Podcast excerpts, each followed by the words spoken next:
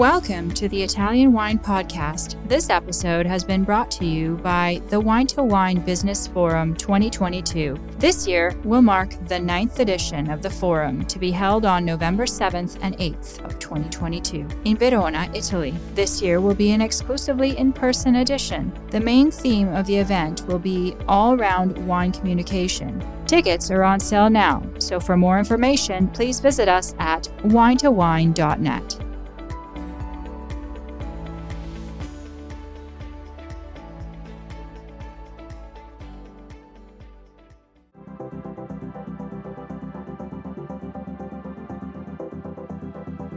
Thanks for tuning in to Get U.S. Market Ready with Italian Wine People on the Italian Wine Podcast. I'm Steve Raye, your host, and this podcast features interviews with the people actually making a difference in the Italian wine market in America, their experiences, challenges, and personal stories. And I'll be adding a practical focus to the conversation based on my 30 years in the business. So if you're interested in not just learning how, but also how else, then this pod is for you.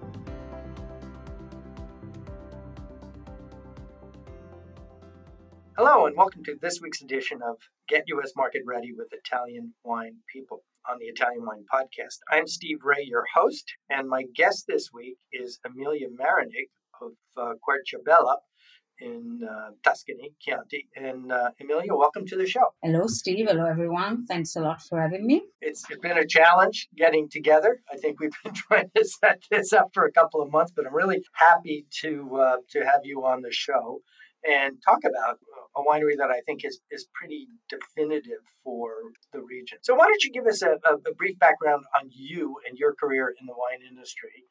Um, and uh, then we'll get into Querciabella. All right. So, essentially, how much time do I have? So, I actually started working in this industry about 20 years ago. And I think I started as uh, many of us did, just because I was very interested in wine, and I don't come from a wine family or anything. I come from a wine region, which is Friuli, and I always like to talk about that. But you know, I got interested in wine. I didn't think back then I could make a profession out of it, so I studied marketing instead. So I went for a marketing degree, and uh, after that, I actually realized that uh, you know the wine could actually give me work. You know, could be something that I could do not only for pleasure, but you know also um, as a business venture. And I actually started working as an expo manager for a winery in Friuli. And uh, after a while, uh, well, I kind of, uh, you know, um, I step up a little bit and I was in charge of Asian markets and business development in uh, Asia. And after that, you know, it was step by step, I actually integrated more of a marketing role, uh, more of marketing responsibility into the role. And then Eventually, when I moved in the UK, I started working for a distributor, a wine distributor based in London. And that's how I met Querciabella, because we were the importers and distributors of Querciabella in the UK. And actually, the company is still the sole distributor of uh, in the UK. So after a few years of doing that, um, you know, Querciabella popped the question.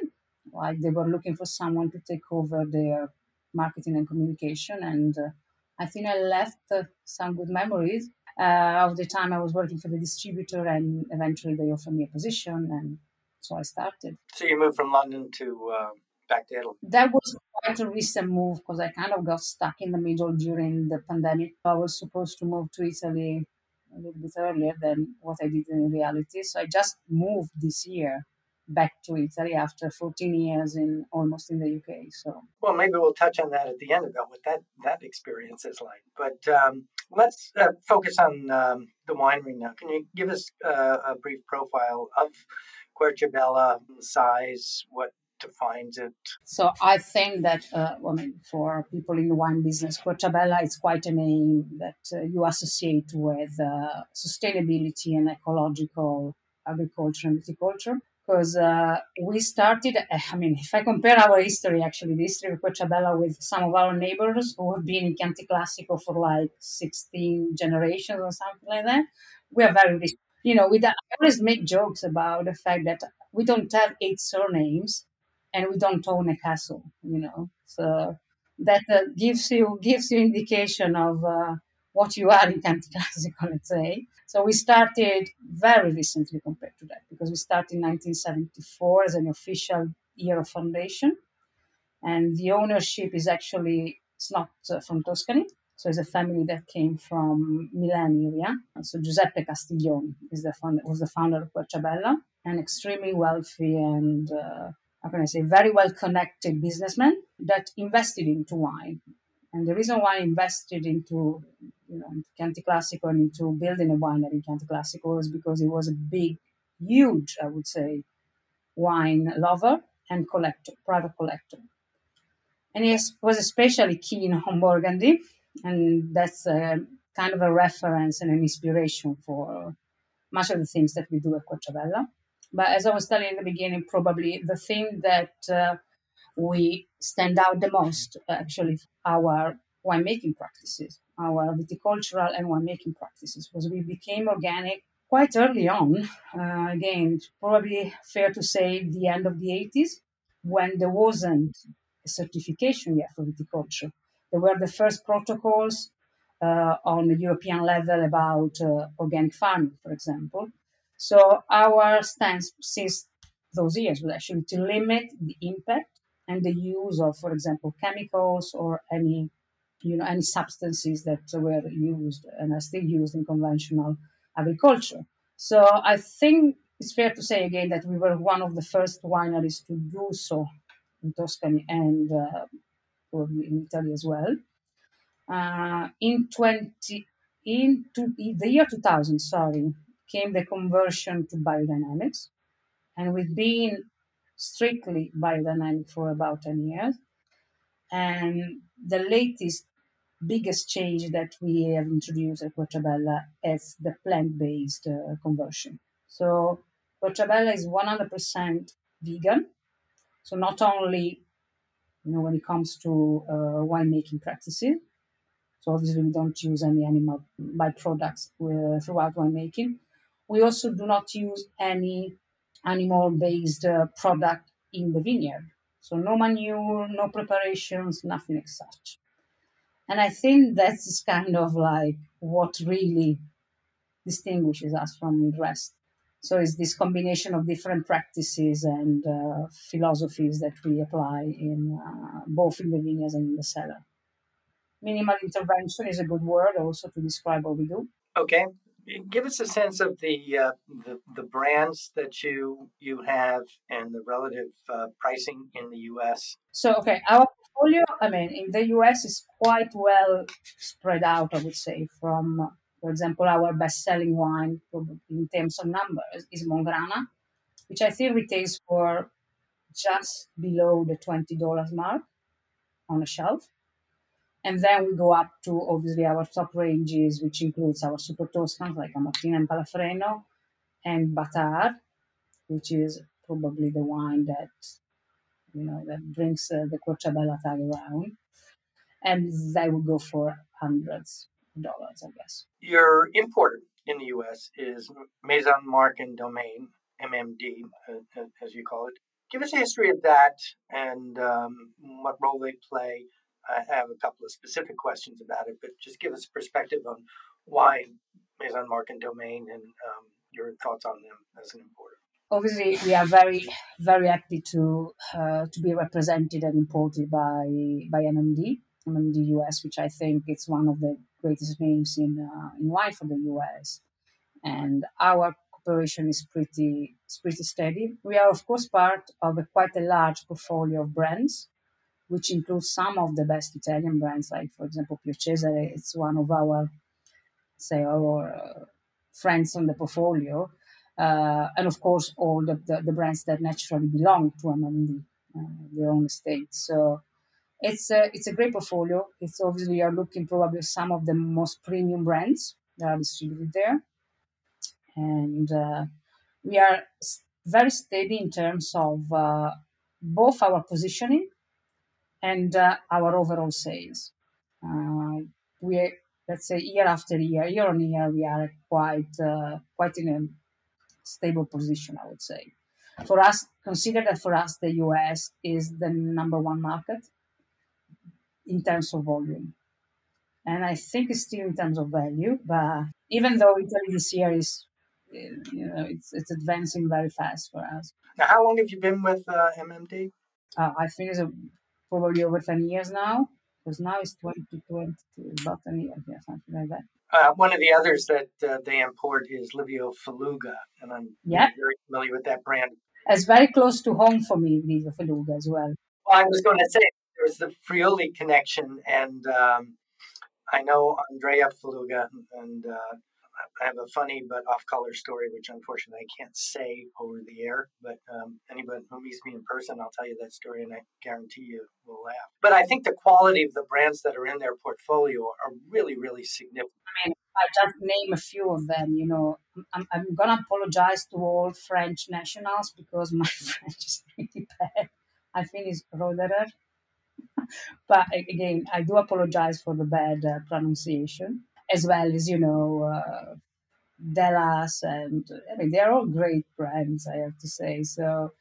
Uh, we can only be pleased. Uh, of course, Petrusa was um, forgetting about the, probably the main one, but you know. Yeah, I'm, I'm looking at the list and going, wow, boy, mm, great. Codestranol, Dominus in the U.S. You think of Steppa Petrus yeah. and uh, imagine, I mean, and think also about the big brands that they carry. But you know, you have there you go with Italy. I think is very well represented as well by obviously Querciabella, but you named a few. Castiglione del Bosco is another one, and then you look at the Californian operations and uh, you know, Inniskillin from Canada and the house wine. So it's great to be in great company. And I think that for us, it's very important to work with such a partner in a large market that is, as the US, because they understand very well what it means to carry a brand that you know delivers quality, delivers prestige, but also it needs to be treated in a certain way. And by treated, I really refer to you know especially positioning. So, fortunately, uh, even though with uh, like Mongrana, we we try to get to the everyday consumers and to be you know in larger retailers as well think that most of Querciabella wines find their own, you know, natural fitting in restaurants, especially the ideas of the restaurant trade. That was going to be uh, one of my questions. So, um, speaking of that, you've been watching the U.S. market for a long time. Uh, your English is great. What are the changes that you're seeing in the U.S. market, particularly in terms of how consumers find out about wine and, and, and the role overall of communication? One of the new tools um, that actually I'll be giving a presentation on at Wine to Wine in uh, Verona in November is on podcasting. Obviously, we're on a podcast now. Are you guys doing anything with podcasting? So we, we kind of try to, to get into that, you guess it, through the pandemic. So both podcasting and, um, you know, uh, video interviews or, you know, online tasting and uh, all of these type of activities, but unfortunately we don't have much resources that we can put in that in that side of, uh, of communications.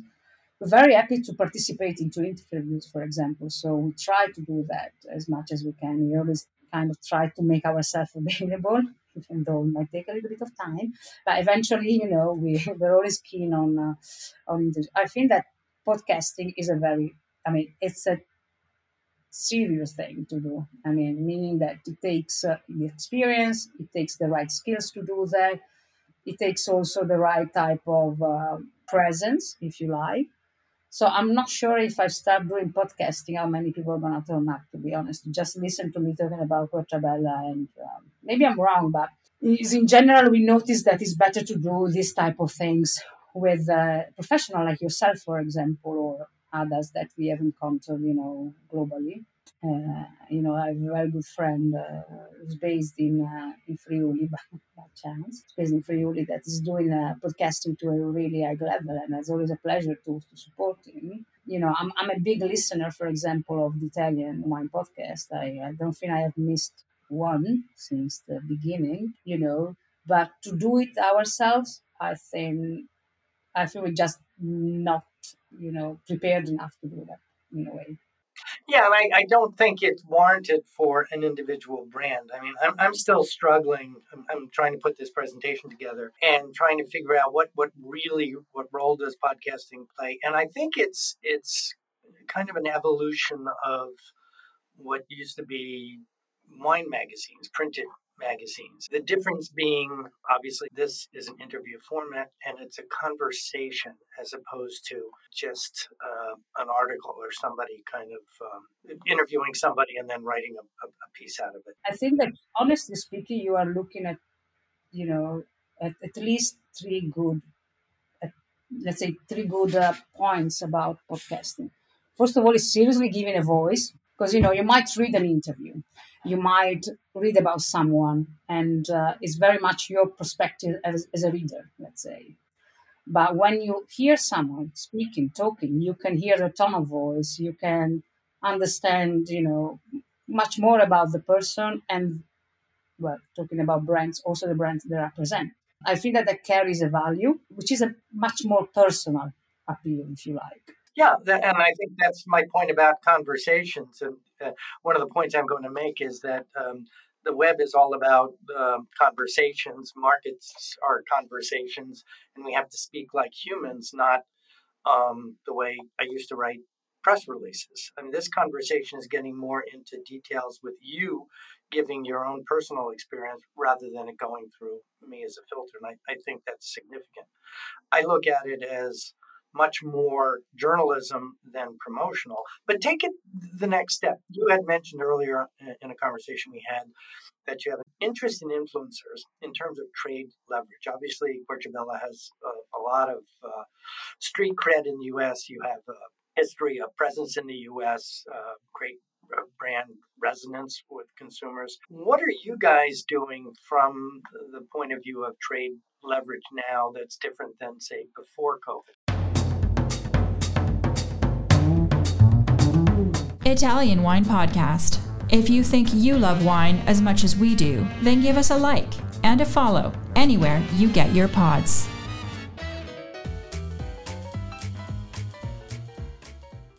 So, um, I, I think that if you are thinking specifically about the role of influencer, for example, which has been like one of the buzzwords in marketing in recent years, let's say, I think you know what, let's say when I when I joined Querciabella, so just just take a step back.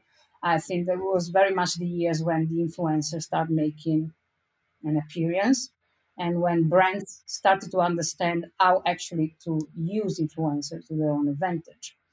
I'm always being quite, uh, by nature, I think, a quite um, careful person.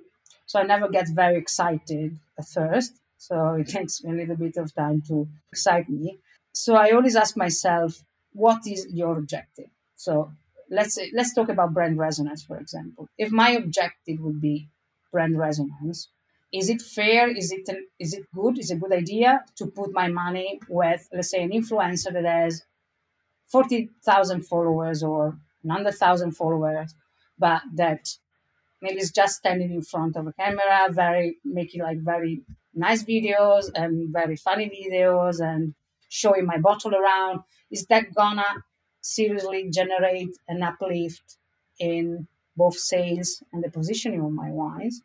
My answer is I don't think so. But supposingly that, uh, for example, I'm rebranding or I'm launching a new product and I want this product to be seen by as many persons as possible, then that would make a lot of sense. And I'm just talking about traditional, traditional influencer. So seriously, the one that you know swear the, the, the glasses around and show amazing pictures of amazing videos, but any videos look a little the same from afar and stuff like that. I'm not sure that brings value to, to my especially with Querciabella. So then I ask myself, what are real, what are really influencers in the wine trade? My answer is people that can help you move the wine in terms of like, again, moving up this is my positioning, or broadly expanding, and this is my turnover. And I ultimately think is that people that have leverage in this industry. And that could be anyone from a journalist, maybe not a traditional journalist, but someone that writes about wines, or someone that talks about wines. Why not? And or that could be someone that has been working in the industry for 20 years and has been working in the best, you know, just making an example, best restaurants in New York as a SOM or, a, or a head of buying or a uh, beverage, food and beverage manager. So, you know, been working a long career. He has a, a reputation, is trusted by his peers, but also, you know, he helps the trade grow in, uh, in experience and uh, in knowledge. So these are for me the great influencers. And we are talking about the US market in this conversation that we are having, but I think that very much applies in many of the mature, mature markets, sorry. So I consider the US to be quite mature, as I would consider the UK, for example, where, you know, you have quite a good knowledge on an average so that you can tell your wife from your red and your probably your Chianti from your uh, from your Pinot Grigio. So I think that's what really you know that was my answer when, as I said, three years ago I started looking at you know social media and digital media for Querciabella because everyone wants to work with Coachella. That's a different. There's an, also another fact. Right. So talk more about that. What kind of digital things are you are you guys doing? Can you speak about one or two initiatives? Absolutely. But first of all, just before COVID started, we had this great idea of starting a wine club, and um, let's say um, we're starting getting, you know, putting our hands down on um, email marketing. So we have this email marketing program that you know is basically a newsletter that alternates uh,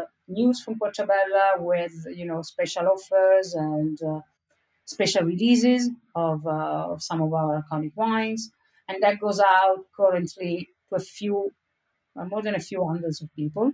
And the US, gonna be surprised to hear that, in terms of demographics, is the number one market for email marketing from Querciabella Direct. I, I would believe that. Even, don't get me wrong, uh, it doesn't translate into the number of sales that we do, because probably we sell more to uh, European based customers rather than US based customers.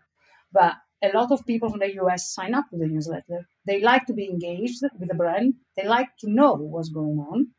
Then they might, you know, go out to the, their local shop or to the local restaurants and buy and find Querciabella there. I'm not saying that we are shipping. Or ask for it if it's not there. Exactly. So that's ex- absolutely it's it's a really good way to actually get in touch with your customer base. We are not very invasive because also you, you see the digital marketing operations here. I'm the one that is actually handling that with the aid of a graphic designer and another person that uh, helped me with the more technical side of things. But you know, it's small operations, and um, we're not very invasive as a way as I was telling you. So it's not a weekly newsletter. We try to communicate when there is something that is worth communicating, as well as when we are in the you know close to the point of you know a new wine release or we are about to release you know a vertical case of Camartina or Batar or something like that. And I think that the customers really appreciate that. They appreciate it because it's timely, it's it's very direct communications, you know, come from us. It's a way, as I said, to to keep in touch. Most of the people that sign up for the newsletter are actually people that have been at Querciabella. They visited those. Uh, I mean, obviously come from an area which is Chianti Classico, where, where you know nowadays in September we are flooded with American tourists. They move, they drive around, they come up to see us. You know, they they like to explore the territory, and they are very keen on signing up. So I would say to give you a comparison, if I approach an Italian person, an Italian consumer, and I say, "Would you like to sign up to my newsletter?" Chances are they're gonna say, mm, "Maybe no, maybe think about it. I'll let you know." You know, U.S. people are actually very adamant to it. I think that they are used to the concept of wine club and direct sales because you've done a hell of a job, great job, especially in Napa, creating this type of experiences for consumers. So you're naturally more inclined and less suspicious, you know, when they sign up. I, think that's really well stated. I, I think, uh, and that's really important. So, but let me jump to the fundamental question. Okay, so somebody's been to the winery, great. You captured their email address, great. You turn them from someone who is aware of the brand all the way into someone who is an evangelist for the brand, wonderful as well. You have some of these wines. What if they live in uh, North Dakota? How do you get the wines to somebody from all these first places in the U.S.? And that's the biggest not problem because uh, I would say challenge depending where obviously this person is located in the US, there are different regulations that regulates the distribution of wine. And also, you know, we are talking about not only restrictions in terms of what you can do and you cannot do, but also the, for example, delivery times are also vary a lot from country to country.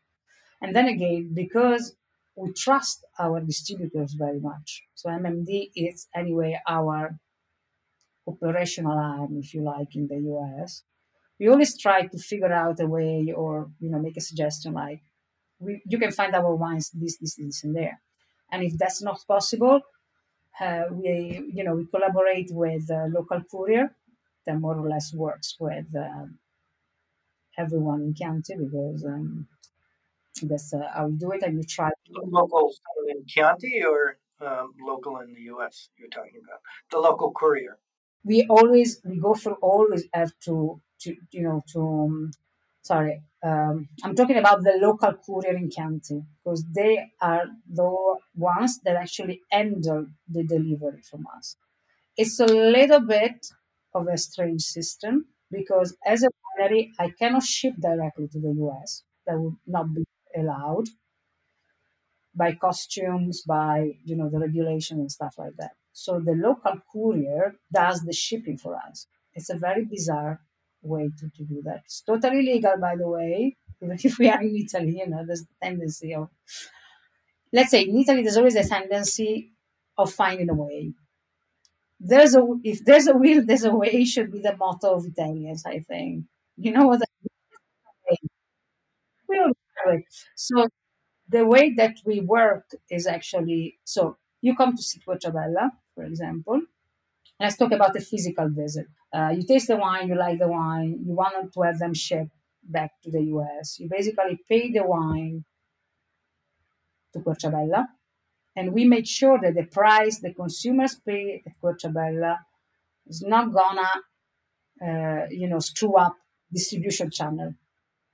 I have bad news for the people that drive up to Querciabella to buy our wines. You're not really saving much money, but the experience is great. But so you, you, obviously you buy what would be the equivalent of retail price in Italy, and that's the money goes straight to Querciabella. Obviously, you know, invoice and scontrino and everything else. And then you fill up a form that is provided by the courier, and it's almost like you are shipping the wines to yourself. So it's the American client that fills in the form with their own, you know, data. The form goes to the courier, and it's the courier that emails, for example, the pay by link directly to the client. So we don't get paid for the delivery of the wine. We have very little control on the delivery, and that unfortunately is a problem, especially nowadays, which you have like longer delivery terms and you know becoming uh, a little bit more difficult to ship around the world, I think, in general terms. So we don't have control on that. I can only email you, you know, the tracking number, but or help you to, to, see where you find wines. But it's very much the courier handling the shipment.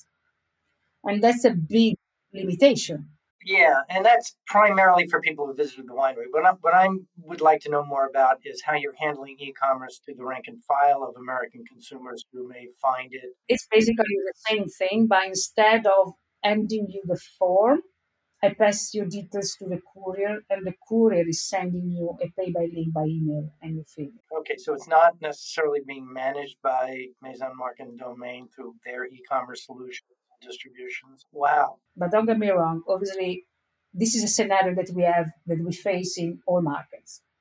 Because, you know, what you are, you are telling me is basically why don't, isn't it um, creating a little bit of a damage to MMD in a way? Not a damage, but it's preventing them from doing some sales. And anyone, any market would actually ask the same thing. But we are very careful about how we sell the wines, and by how I mean how much we sell it for. So again, I'm not sure that it's actually cheaper to buy from here or from our e-commerce. If you count in what you're gonna spend in terms of duties, so that's a very important thing. And also, you know, we choose to release very specific things via our e-commerce and our wine club. So you obviously, if you go on Querciabella web shop, you see certain references, and that's usually the current vintages that we display, that we put there on display. And again, these are the prices that you probably pay for if you go to a local bar, to an enoteca, let's say in Italy. But this is the tip of the iceberg for us.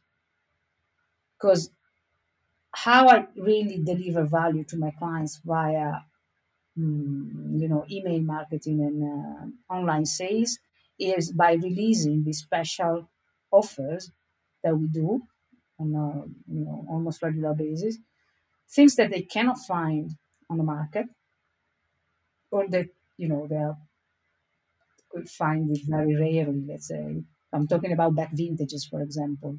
So, are you available on things like wine.com, Drizly?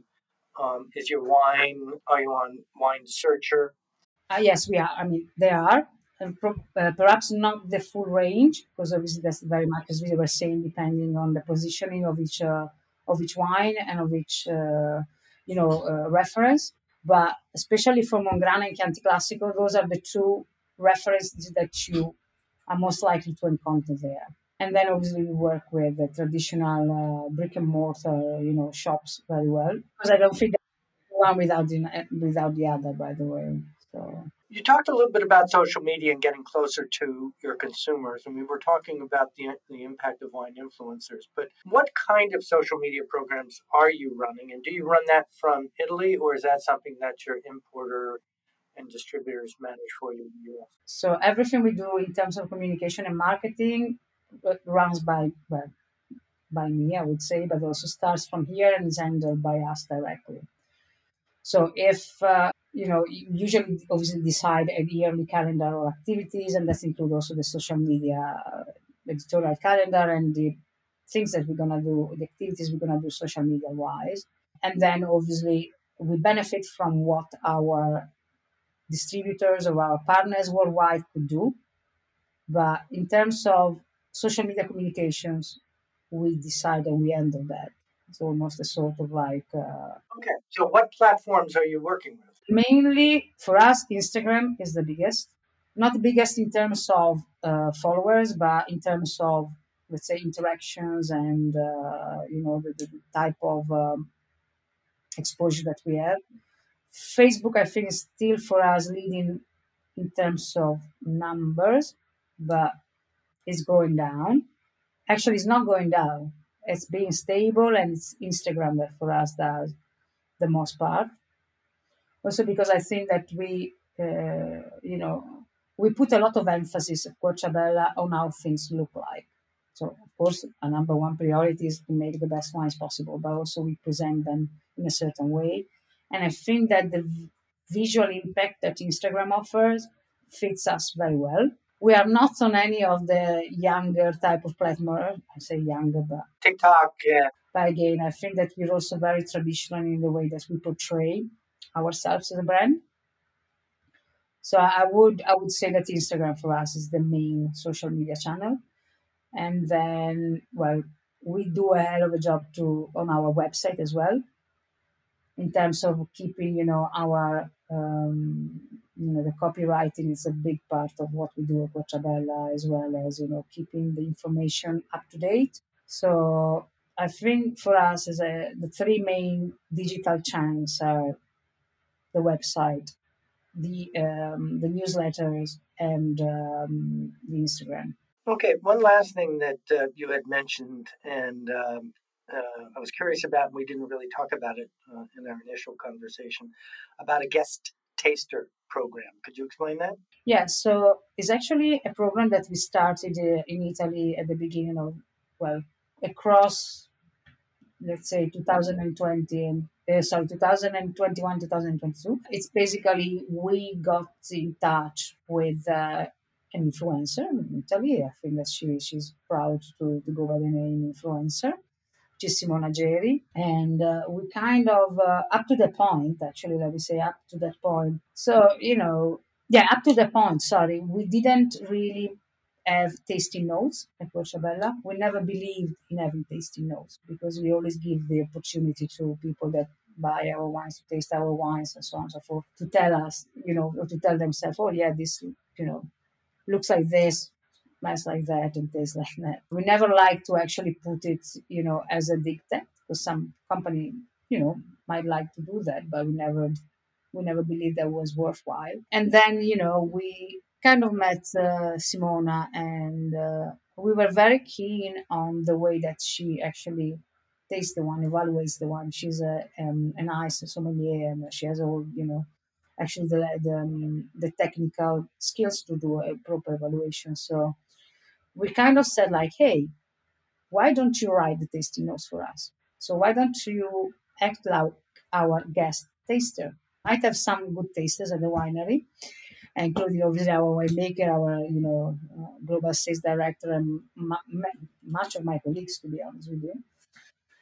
But we wanted also to have an outside voice because, how, again, I can give you indication about how this wine is gonna feel and how this wine is gonna taste, but I think it always gives a different angle if someone else does that. So we kind of done that for a few months with Simona, and I'm very much looking to export that concept because obviously, you know, I'm looking at the global uh, global stage.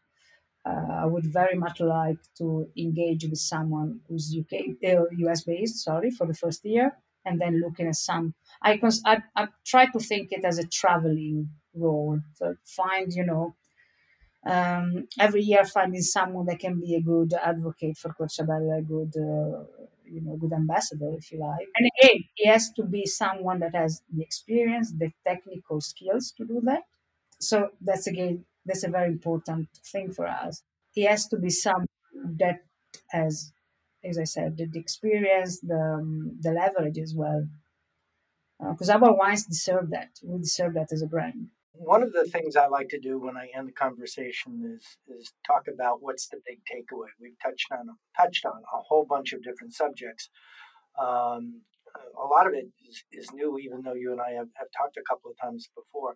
What's the big takeaway for somebody in the trade who would be listening to this conversation that they could put to use immediately, either from things that you've talked about that you guys are doing that they could copy or revise, or um, something new about the brand that you think can make a difference uh, to the brand sales in the US? What's the big takeaway? I think that if, especially if we are talking to, you know, talking about direct to consumers type of communication, the number one thing that you need to make sure of is that you are relevant to the people you talk to. So you need to understand very well who's your audience. You cannot talk to everyone, or, or, or better, you can talk to everyone, but not everyone is going to be interested. So there's not going to be value in reaching a million people if out of these million people only five respond to your message. And by respond, I don't mean answer, but they respond in an emotional, in a personal way. So it's very important that you understand who your, who's your target and that your communication is always relevant to the target.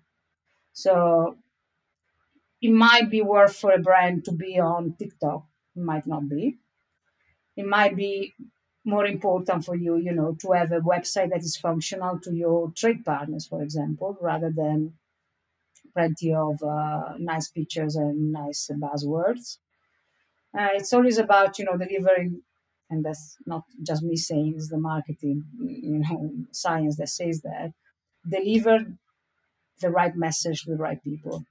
That's through the right ways, the right means, let's say. So choose, you can choose as well as a brand.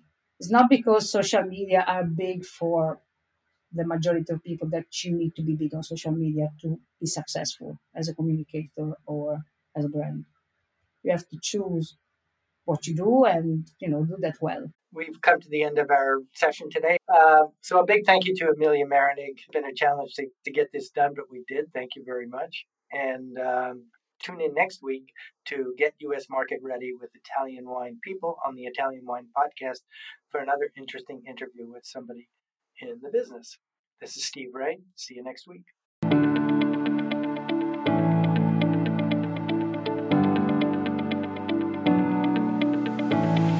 We hope you enjoyed today's episode brought to you by the Wine to Wine Business Forum 2022. This year will mark the ninth edition of the forum to be held on November 7th and 8th, 2022, in Verona, Italy. Remember, tickets are on sale now, so for more information, please visit us at winetowine.net.